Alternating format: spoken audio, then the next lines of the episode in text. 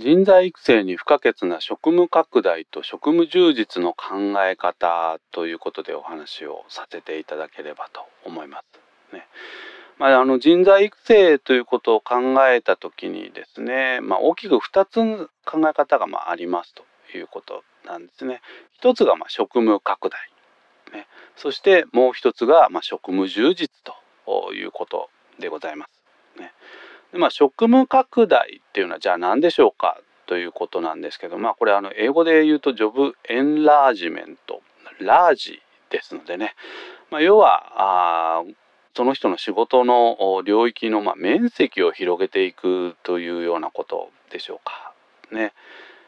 えー、例えばどうでしょうかね、えー、できる仕事の種類を増やしていくとかですね。あるいはまあそれによってね、えー、新たな気持ちで、ね、新鮮な気持ちで仕事がこうできるようになったりっていうのもまああるでしょうし、ね、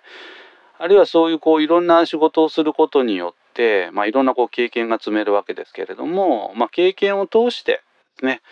OJT を介して能力を開発をする、まあ、この辺あたりがですね、まあ、職務拡大ということになろうかと思います。ね。まあ、昨今ですね特にこう仕事の俗人化っていうのが言われてますけれどもで、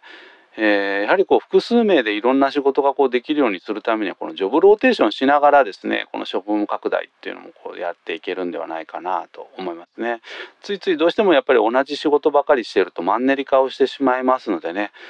えー、職務のアサインをする時にですね職務拡大一つ意識をしていただいてはいかがでしょうかと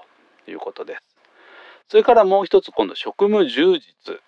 ねえー、まあ、英語で言うとジョブエンリッチメントっていうのはリッチにしていくっていうことなんですけどもねまあ平たく言うと深掘りをするということでしょうかね。えー、まあいろんなこう仕事があったらそこのこう専門性を磨いていくというのがですね、まあ、職務充実につながってくるんではないかなと思います。ね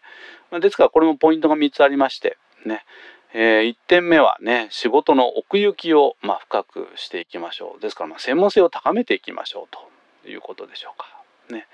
それから2つ目、えー、難しい仕事あるいはこう責任の重い仕事ができるようになるっていうことでやはりね一人前になって仕事をしていくためにやっぱこういうところはやっぱり避けて通れませんのでね、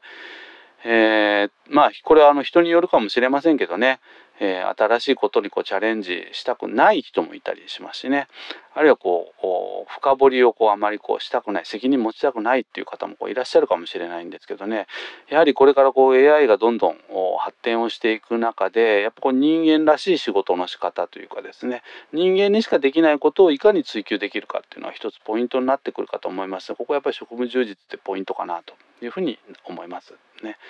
でこの職務充実の3点目なんですけどもえー、他人を指導できるようになるということでやっぱりこう OJT の指導役として、まあ、その仕事のことがね分かるようになってくればですねやっぱりこうオールマイティに仕事もこうできるようになりますのでね、えー、まあ、こういうところも含めて、えー、意識をしていただけるといいかなと思います。ね、なかなかこういう時代ですのでこう部下育成を継続的にこうやっていくってなかなかまあ難しい時代ではありますけれどもやっぱり中長期的な組織の維持成長発展を考えていくとですねやっぱりこの部下育成っていうのはやっぱり避けて通れないですねもちろんプレイヤーとして管理職が頑張るっていうことも重要なんですけれどもね是非こう部下育成熱意を持ってやっていっていただきたいなと思います。